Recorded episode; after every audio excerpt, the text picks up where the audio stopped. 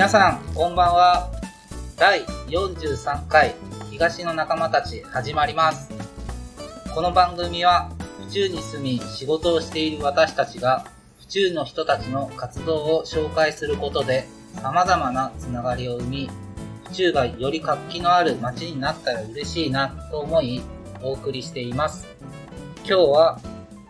ホームズ原田がニュースペーパー長屋と一緒にパーソナリティを務めさせていただきたいと思いますので、よろしくお願いします。ニュースペーパー、前回よんじゅうにかいの時に、はい、世界一の花生さん、あ、はいはいはい、雑誌の題、はい、あれの回も面白かったですね。ありがとうございます。本当ね、あの白糸台に世界一の方がいるっていうことで、どんどん広めたいんですけど、うん、まああのぜひね、花はみんな喜ぶと思いますんで、ぜひ利用していただければと思います。はい、では、今日は甲州街道沿いにある、はい、府中の東側にあるゴリララーメンを、あの店舗を改装後、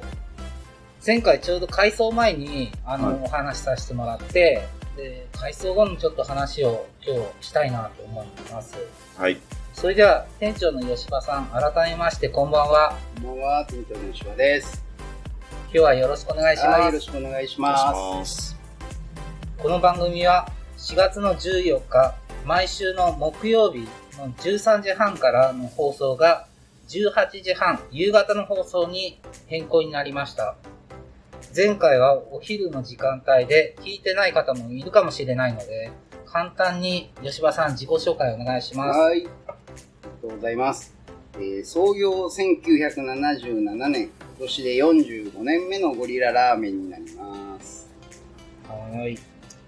よんじゅうごねん、長いですね。はい、そうですね、社長が屋台から始めてよんじゅうごねんですね。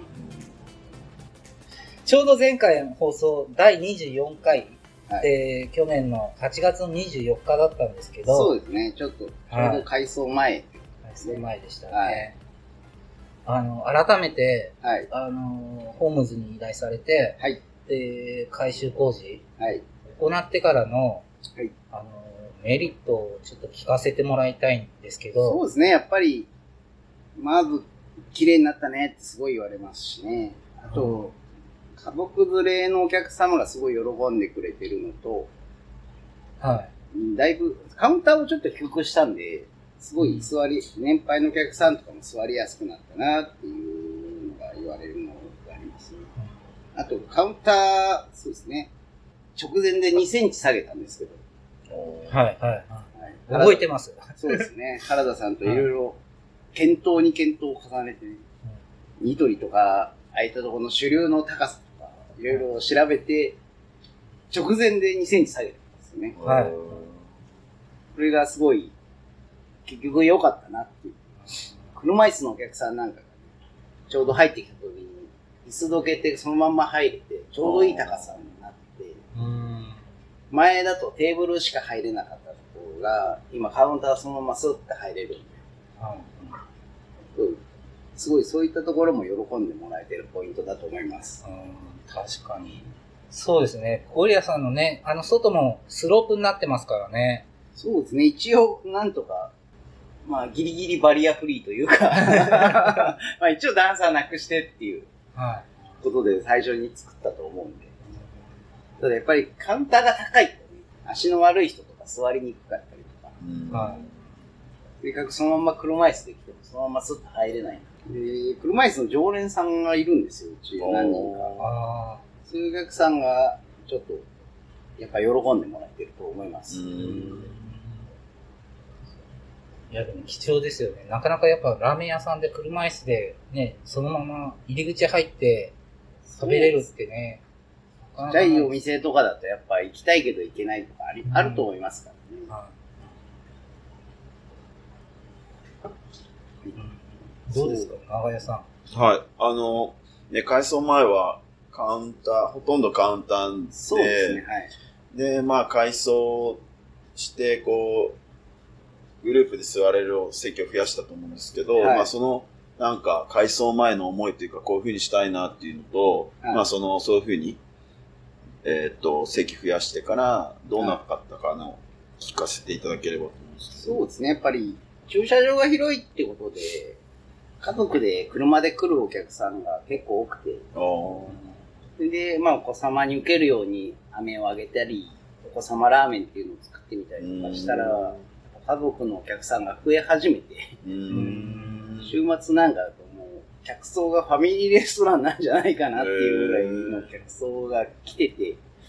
そうするとテーブル前いっこしかなかったんで、はいはいはい、テーブルがいいってお客さんがすごいそういう声が多くて、うーんもう少しテーブル増やしたいなーってずっと思ってて、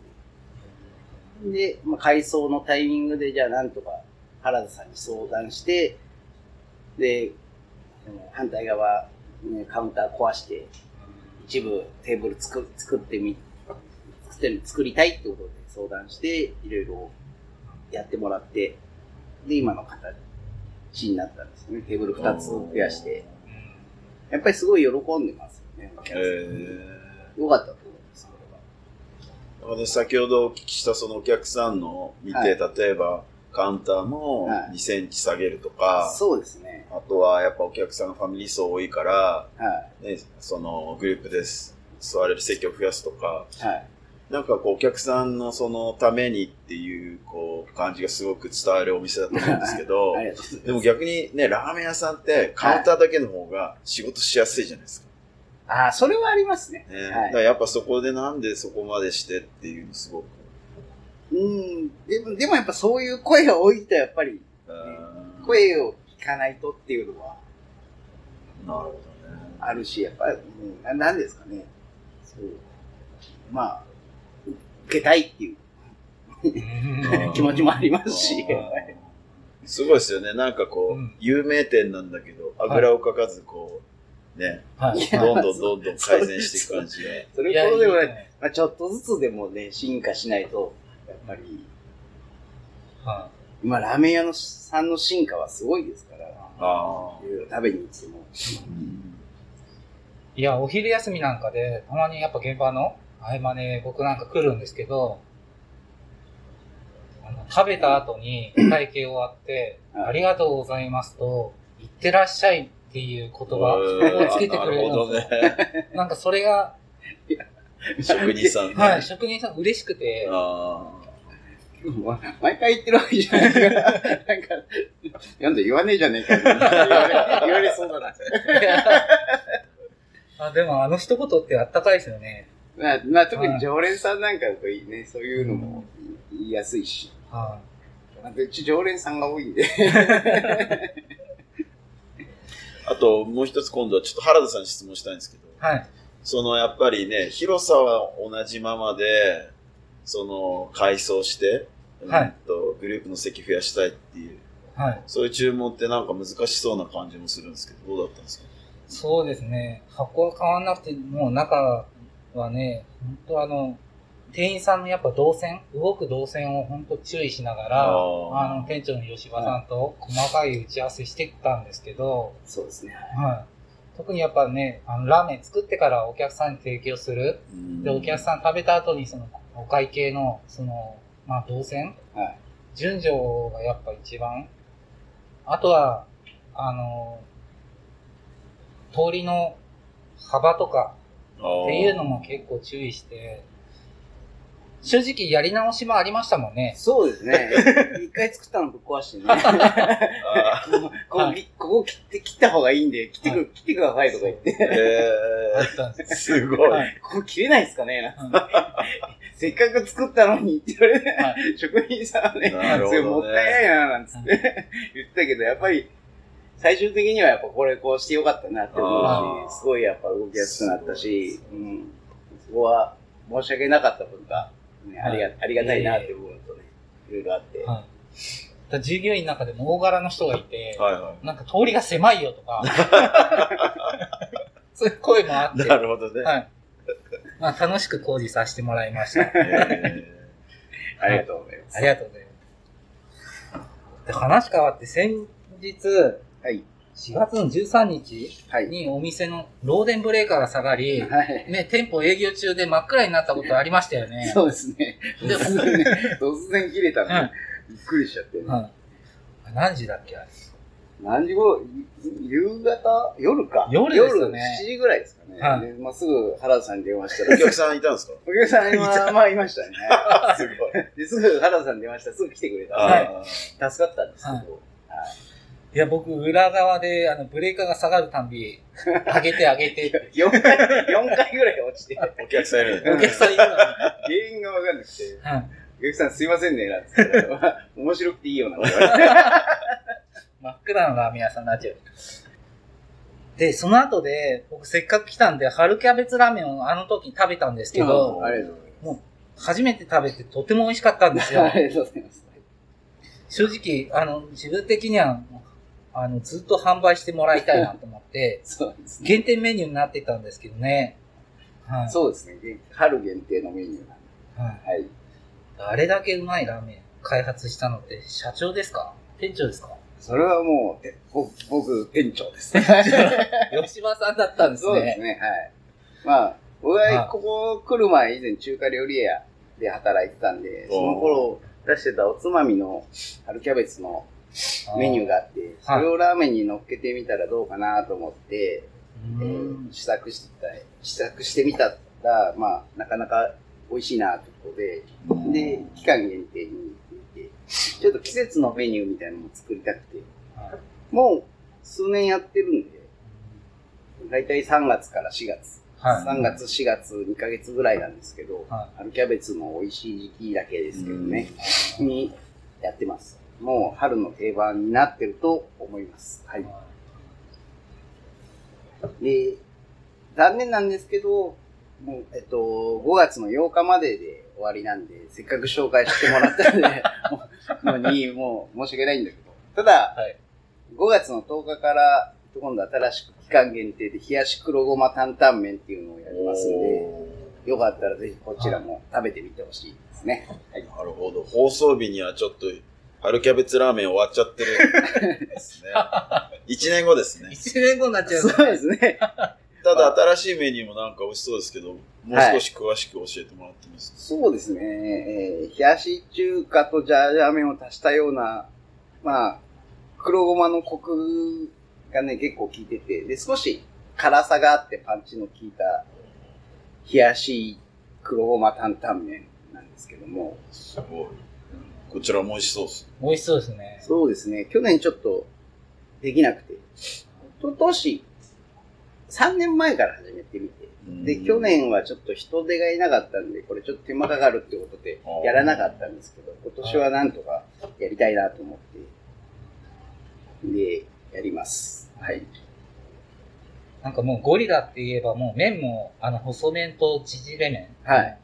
手打ち麺、はい、そうですね。はいがあると思うんですけど、はい、どちらが人気がありますか？結構お客さんの好みになっちゃうんで、なんともどちらが人気って言われるとどっちもなんですけど、まあ、一応おすすめしてるのは手打ち麺、だいたい聞かれた時はおすすめします。うん、もう昔から細麺が好きな人は細麺しか食べないですし、うんまあ好みではあるんですけど、まあその好みに対応できるようにね。はいはいじゃあにしゅるいやってるんで、黒ごま担々麺はあとつけ麺の麺使うんで、はい、ちょっと違うんですけども、うんまた麺があなんで少しこう通常のラーメンよりは麺の量が多いっていう感じのものです。はい。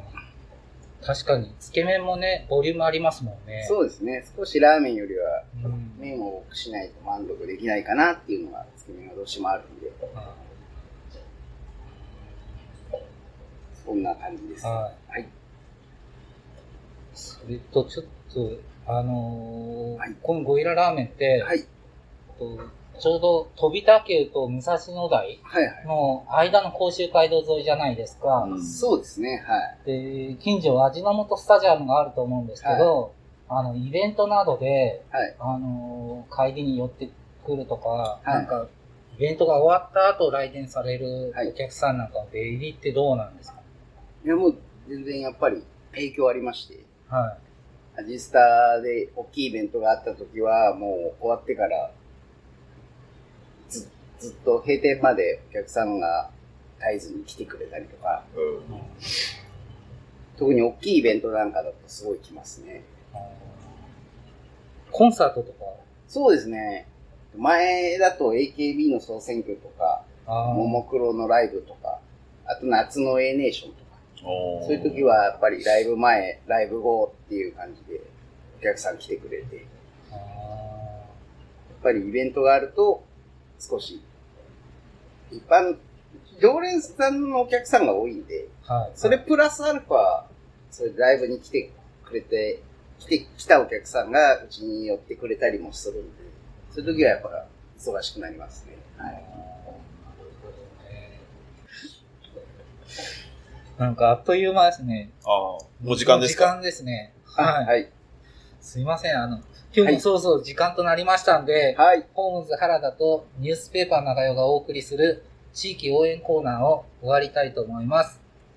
今日は府中の東側にある甲州街道沿いにあるあのゴリララーメンからお届けしました、は